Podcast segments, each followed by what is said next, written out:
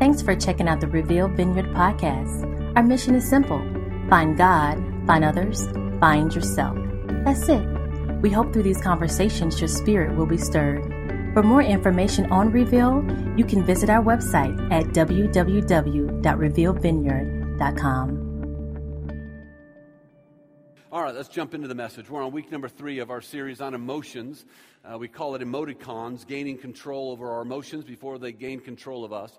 And we said that if you look back on the rearview mirror of your life, we can all see different circumstances of when our emotions got the best of us or where our moods got the best of us. Maybe, maybe you lost a job because you were in a mood. You went in and told your boss exactly what you think, and you lost that job because of a mood.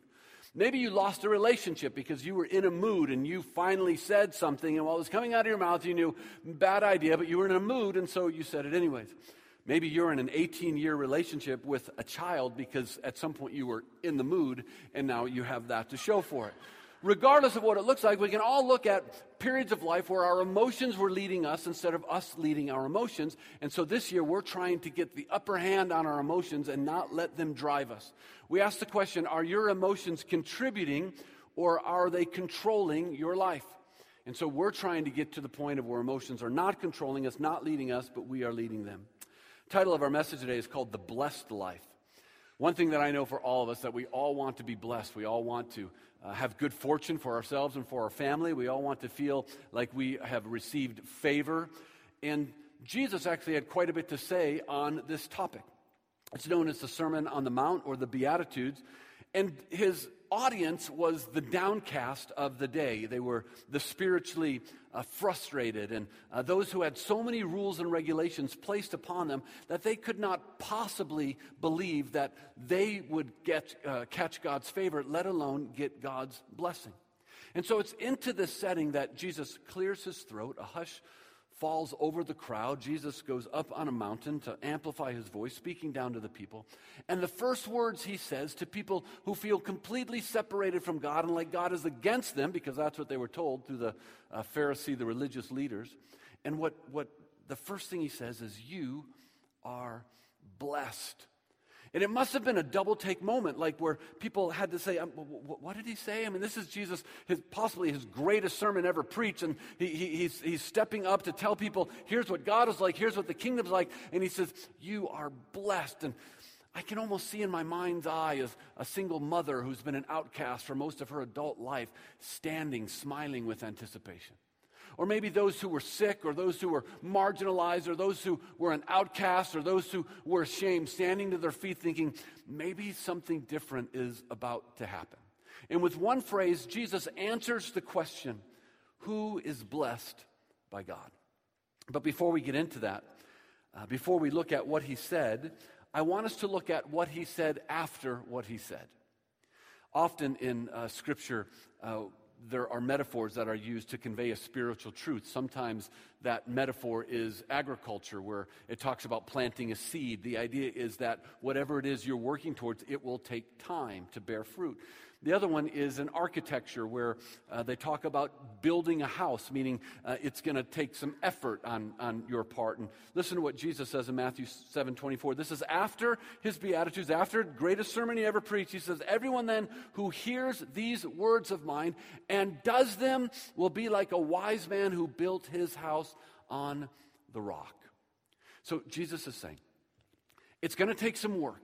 It's going to take some discipline. It's going to require some, sac- uh, some sweat equity, some sacrifice, some consistency.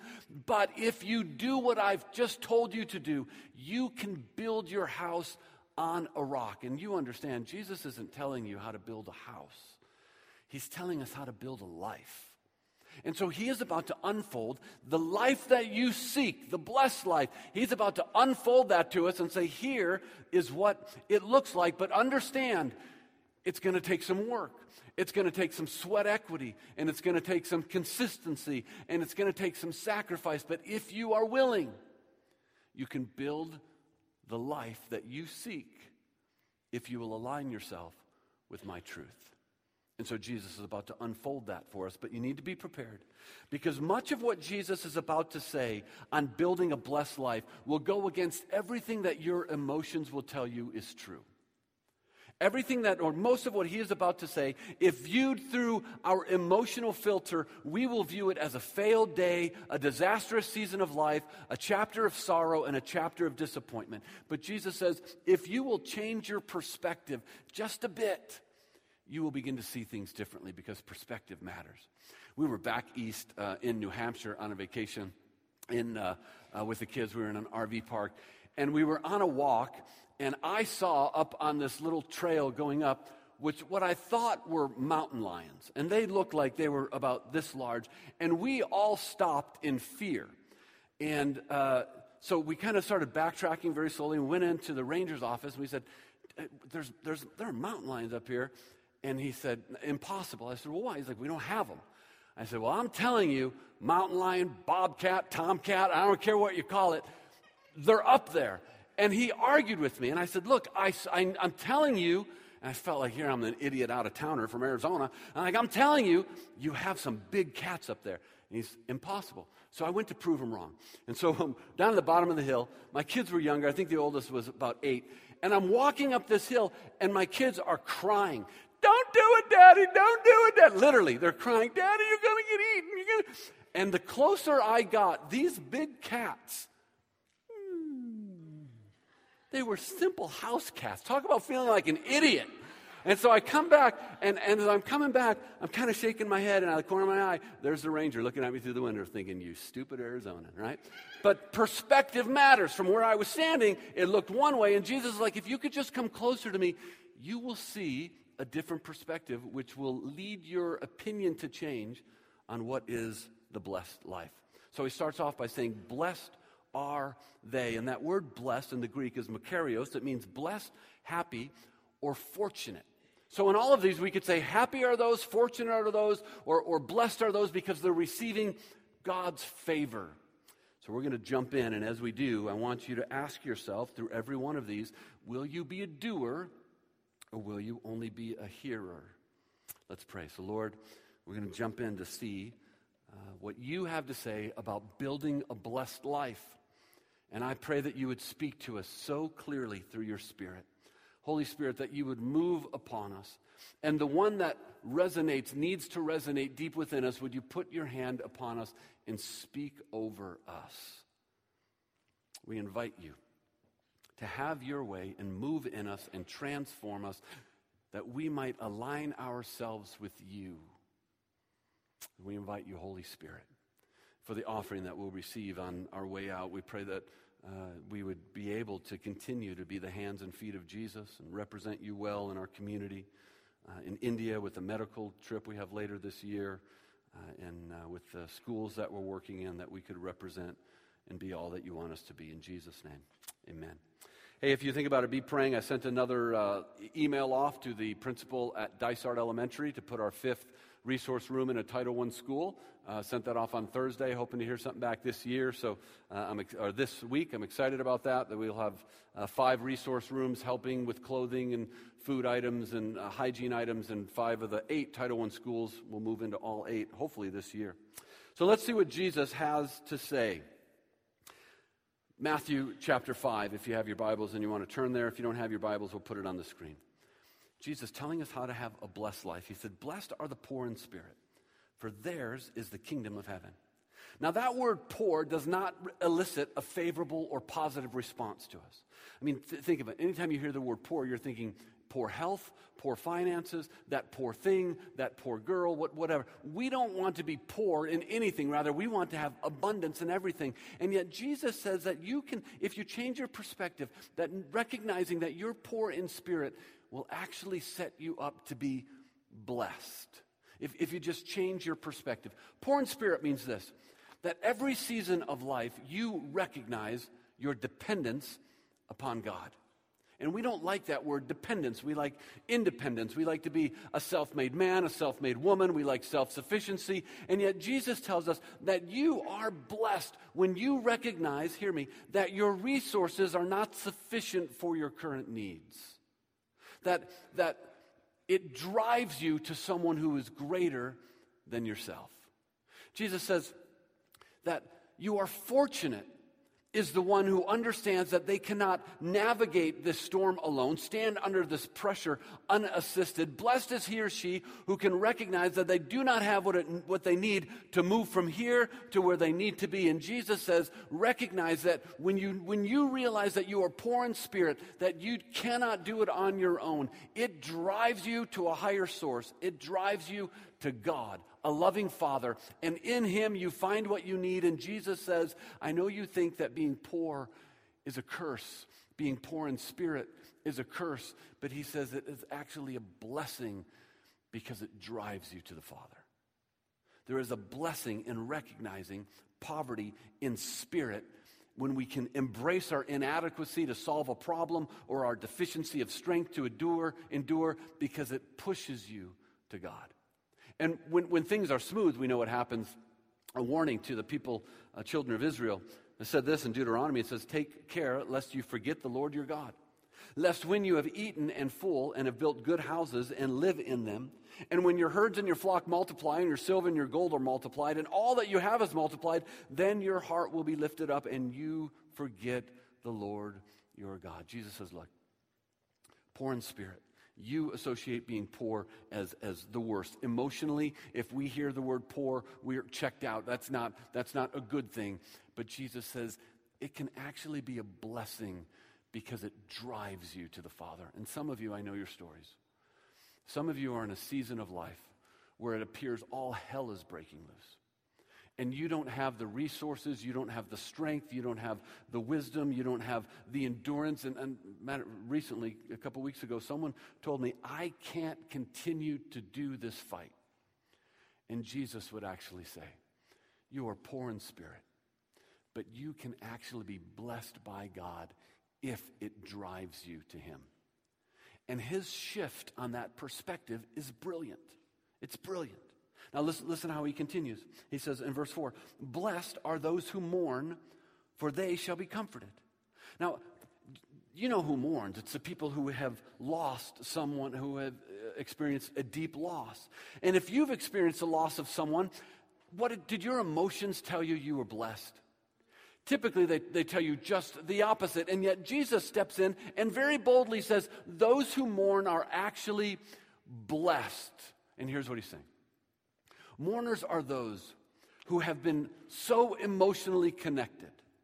Blessed or fortunate or happy are those who mourn because you lived your life in such a way that you loved so deeply and were so invested in others' lives that when they leave this world, there's a void left in you. And Jesus is not minimizing the pain, but he's celebrating the relationship.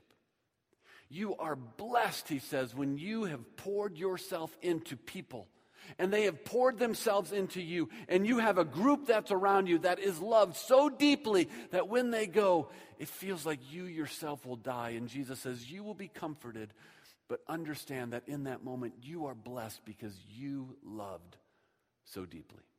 The opposite, he could say this Unhappy are those who build a wall around their heart. Unfortunate are those who invest in no one and your relationships are shallow and superficial, you may escape life without mourning the loss of a loved one. But Jesus would say, You have missed the blessing because you kept yourself in isolation. And so he says, Look, I'm going to I'm going to tell you how to build the life that you want. And part of it is, is that you're investing in people that you will love incredibly and, and that's difficult in our culture today because we're an online culture and we're so busy that we pull away. It's part of why we're pushing again. Get involved in a group, meet some people that you can have a mutually beneficial relationship with. And Jesus says, Blessed are those who pour themselves into a relationship. And so, where are you at with that? Are, have, are you lined up with what Jesus is saying? Look at Matthew 5 5. Here's how to build a life of blessing. Blessed are the meek for they shall inherit the earth. And often our response to meek is, is nothing favorable because we associate meekness with weakness. But here's a definition that we're going to work off of meekness is the proper estimation or valuation of oneself within the broader context of God's creation and love. The proper estimation or valuation of oneself within the broader context of God's creation in love. Jesus is saying, Blessed are those who understand that you're part of God's plan, you're part of God's creation, but you're not the center of God's creation. In other words, he would say, Happy are those, fortunate are those who do not put themselves in front of God because they're constantly seeking the spotlight, constantly looking for more, but instead they understand how God's created them, what He's created them to do, and their response is, I am willing to bloom wherever God has planted me. And in that, Jesus says, You are blessed because you're not going to move in front of God. Look, when John was confronted, John the Baptist, his disciples came to him and his disciples were all stirred in a frenzy, and they said, John, Jesus is starting to baptize more people than you. And they thought that John would become upset and, and kind of, you know, his pride would well up, and he'd be like, well, we got to figure out some way to get those people from Jesus. And yet, John in chapter 3 says, a person can receive only what is given them from heaven.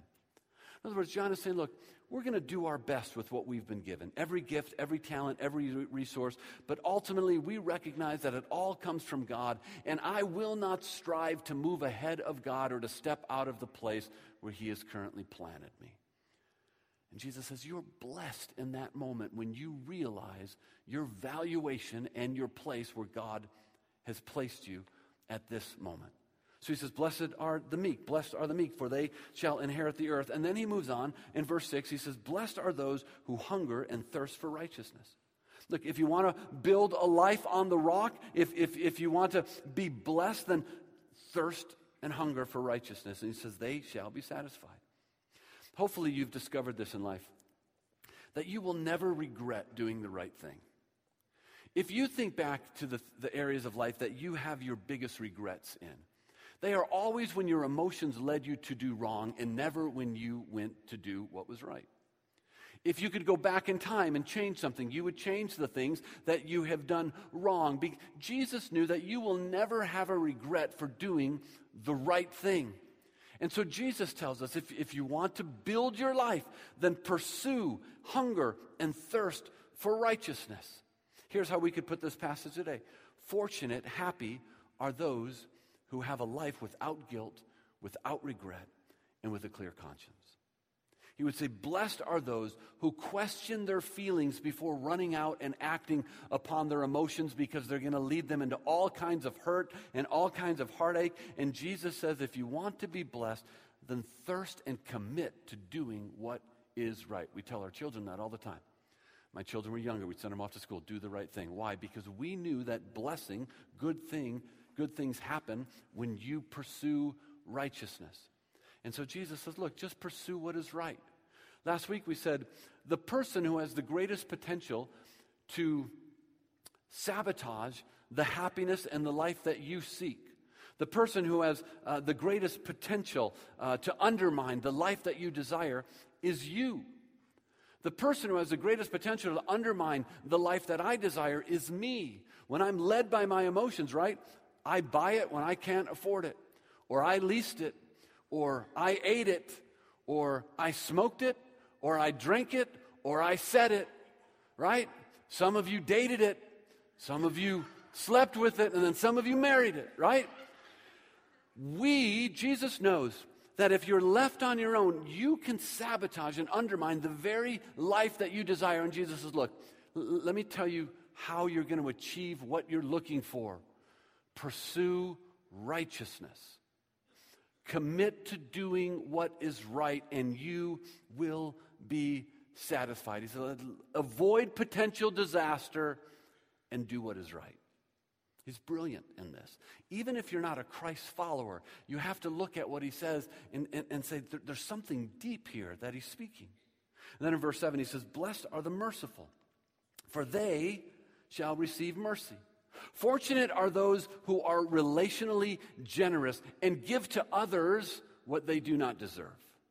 Blessed are those who are not obsessed with revenge. Happy are those who do not take pleasure in the pain of someone else who wronged you. Blessed are those who are not waiting to be paid back. He would say, Fortunate are those who do not hold grudges, who are not constantly calling up the past. Blessed are those who are willing to give away the very mercy that they themselves seek. I have never met a person who is hanging on to the past who is happy and blessed. And I'm guessing you haven't either. And if you're in a season of life where you're hanging on to something in the past at this season of your life, it's probably very difficult to say that you're blessed. Jesus says, You want to build a life of blessing? You must be a person of mercy and you must give away that which someone doesn't deserve. Forgiveness, mercy.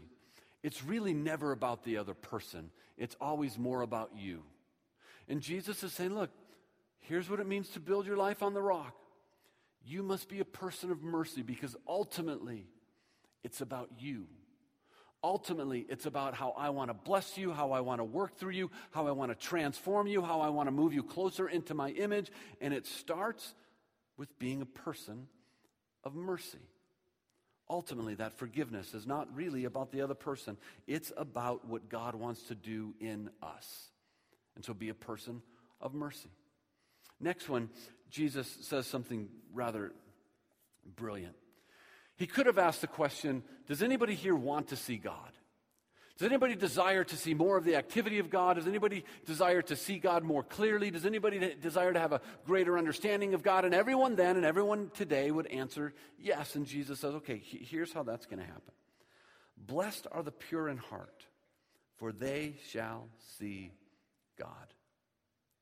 And when, we read this, we naturally think, well, okay, I'm going to see God after I die. But Jesus is talking in a bigger context.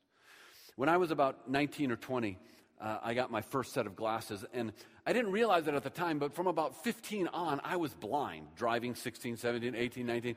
And it wasn't until the first time I put on glasses that I saw what was always there, but did not see it clearly because my eyes were out of focus. And what Jesus is telling you, that if you put me on, if we step into Christ, as, as Romans says, that something begins to occur in us and, and our vision begins to change. If you put on Christ, you begin to seek a pure heart and you will begin to see God at work in ways where He was always there, but you didn't see it because your heart was polluted. And Jesus says, Look, I know you want to see God. Today, I would ask you, I, I, I know you want to see God. I know you want to understand more of the moving of God. And I know you want to see with greater clarity the path of God. And I know you desire to have a greater understanding of the ways of God. And Jesus tells us pursue, pursue purity. Because when we sin, we know this. Sin separates us from ourselves, right? We turn on ourselves, we become our own worst enemy. We see that, you know, you, have said it about yourself, uh, talk negatively about yourself. Sin separates us from others, and ultimately, sin separates us from God. And so, Jesus, in a brilliant statement, says if you want to see more of God's activity, then pursue purity. But then he, he, he also says that, but you can't pursue this purity in and of yourself. You don't have it within you to make yourself pure. But if you, like we just saying, if you would submit yourself to me in every area of life, I will start the purity work in you. And as that continues, you will begin to see more of God just as you desire. And so he kind of baits them in. You, you, you want to see more of God? Pursue purity. And we'll start that transformation process. then in verse 9, he says, Blessed are the peacemakers, for they shall be called the sons of God. Think about the people that you know in life who are troublemakers. Are any of them happy?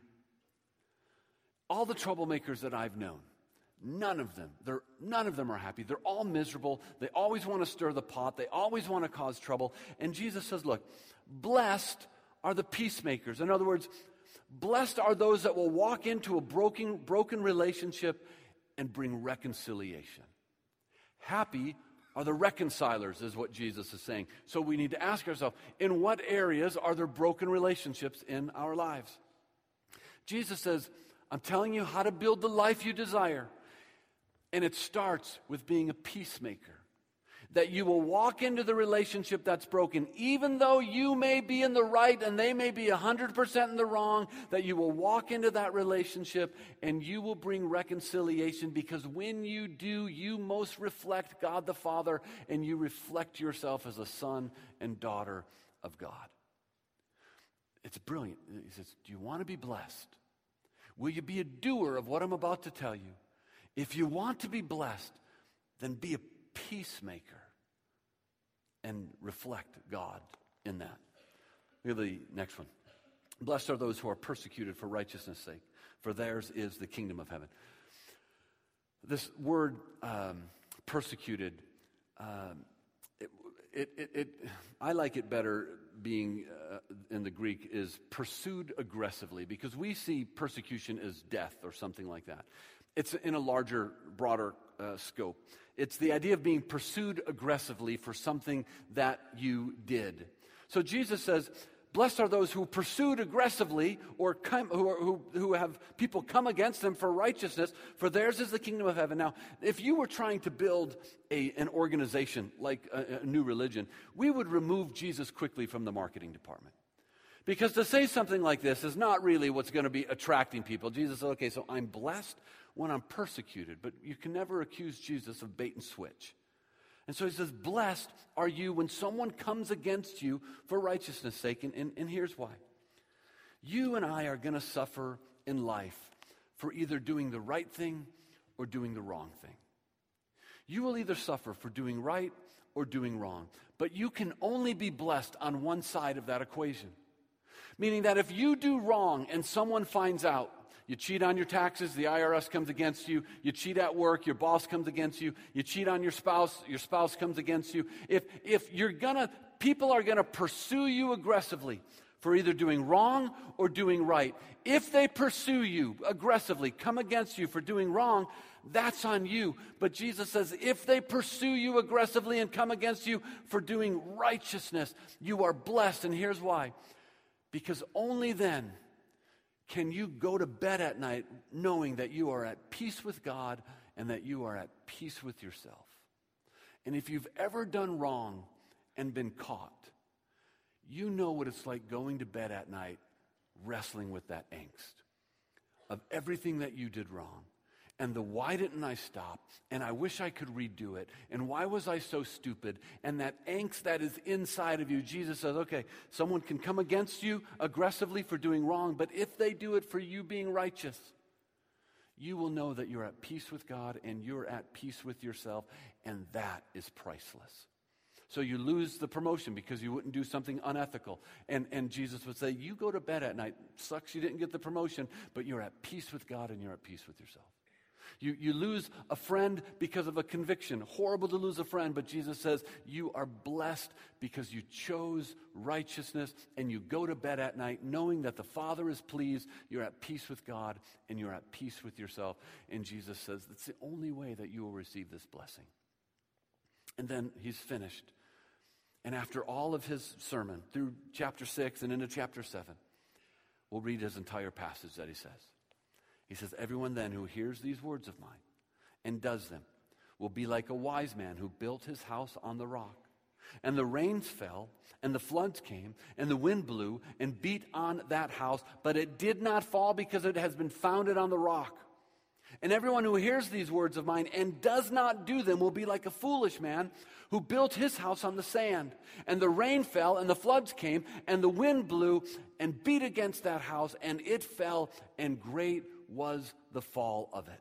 Jesus says, Look, I, I hope what I said to you resonated. And now the question is will you be a doer or will you be a hearer? Because hearing is good, but hearing does not build the life on the rock, and it will not build the life that you desire.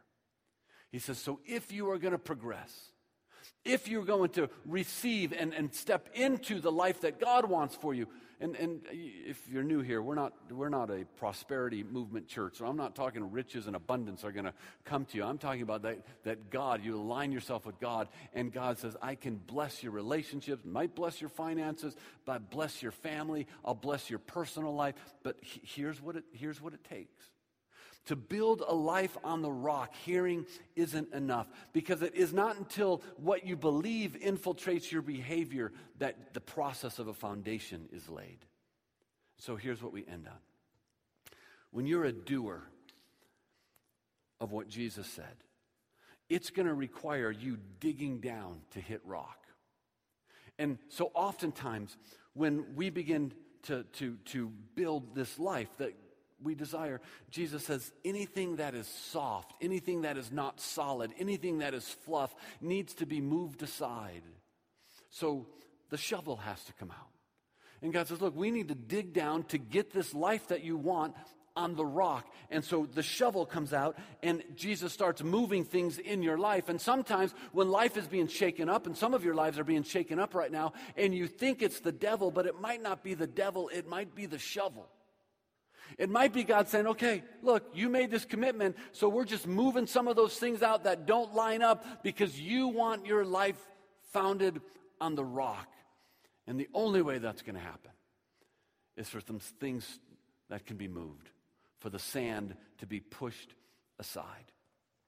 And so Jesus gives this incredible, life changing sermon. And he offers it to us. He says, Here's what a blessed life looks like. And then when he's finished, he says, Now what's your choice? Do you want to do what I said? Do you want to practice being a peacemaker? Do you want to practice sowing mercy? Do you want to practice pursuing uh, purity? Do you want to practice recognizing your deficiency and, and, allowing it to drive you to God? Do you want to practice sowing into other people that you would have such a, a deep emotional connection with them that there would be that shared love? If you want to be a doer, Jesus says, you'll build your life on a rock and you'll be blessed. But if you want to be led by your emotions, and if you just want to wing it, you can try that too. But your life will be built on sand. And eventually, everything will erode and deteriorate. So, close your eyes with me for a moment and just take a few minutes before God and consider how God might be, how He wants to speak to you, how the Holy Spirit wants to move you. In which of these areas is God telling you, you need to come under alignment with my truth here? That you want the blessed life, but you're not under my blessing.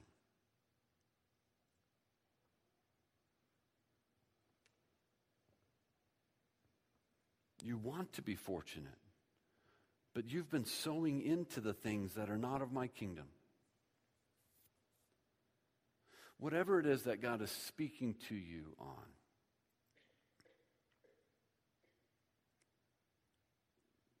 Your choice is hearer or doer.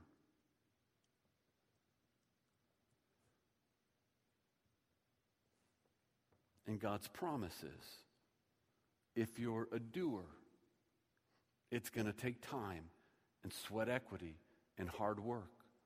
There's no quick fix to the blessed life. But if you're a doer, and if you sow into the things I have spoken, one day you will look back and you will see God has blessed me. And I pray that for us, Lord. I pray that we would submit ourselves to your lordship, that you would lead and you would be the one who is in control, that we would submit ourselves to you. This week, that we would practice. Today, as we leave, that we would put these things into practice. And I pray that blessing upon our church.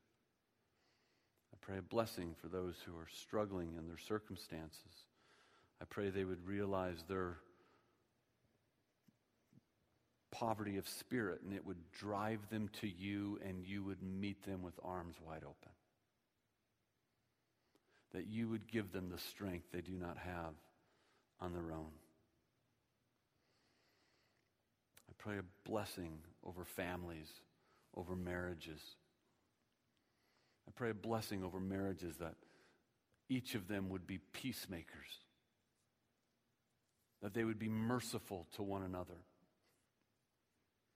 I prayed over parents with children that parents would be merciful towards their children. Children would be peacemakers towards their parents. For those are the blessings that carry weight.